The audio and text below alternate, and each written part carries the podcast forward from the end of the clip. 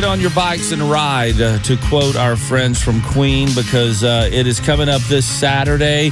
It is a very cool thing at the Miami Whitewater Forest. And here to tell us all about this honor ride, we got our good friend Sherry Ems from Easter Seals Redwood with us. Good morning, Sherry. Good morning. How is everybody? We're doing great. So we you hear honor rides most of the time, and you think it's going to be the guys on the motorcycles. You know, mm, they're going to. This is a pedaling honor ride, and I love it. It is. It is a family friendly, non competitive bike ride. So, for those people who think that we're going to be taking times and it's going to be crazy speeds, it's not. It's going to be a fun, family friendly event. And this is all benefiting the things that you guys do with veterans through Easter Seals and Redwood there. Yes, sir. I am the director of military and veteran services at Easter Seals Redwood, and we are serving our tri state military, veterans, and their families. In what ways are you benefiting them? Like, do you have a specific story that sticks out?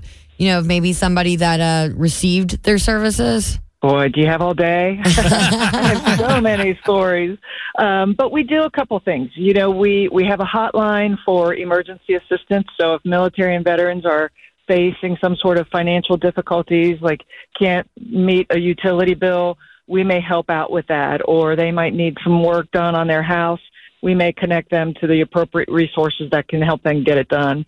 The other thing that we do is we provide employment support for our local military and veterans. So if they are in need of a job, we not only make sure that they are getting a job, but getting meaningful work, not just a paycheck. So we're doing that. And then I'm excited to announce that hopefully later this year, we will be opening up our new 7,000 square foot military and veterans center, which is going to be a beautiful facility dedicated to our tri state military veterans and their families. Very nice. So if I bring my bicycle out there, do I need to decorate it with my red, white, and blue tassels before, or are you going to have stuff there to decorate our bikes with? Well, Stat, I know that you like bling, but you're going to have to bring your own bling. We we haven't talked about doing that, but maybe that's something we can do next year.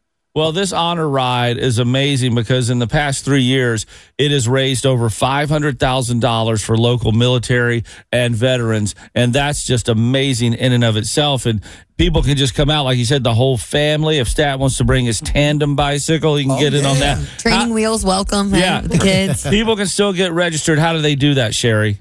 Go to EasterSealsHonorRide.com and you can register there. Or if you can't ride at Whitewater, you can ride wherever you want. Or if you can't ride at all, you can purchase an honor ribbon, and that would be representing your favorite military member or veteran. And we actually read all of the names of the people on the honor ribbons as we start the ride. Sherry, you guys are doing great work for our local heroes, and we want you to keep it up. That's why we want everybody that has got some free time this Saturday morning, 7.30, Miami Whitewater Forest. Get out there. Get registered right now at EasterSealsHonorRide.com. Sherry, get on your bike and ride, girl. I plan on it. I'll be there.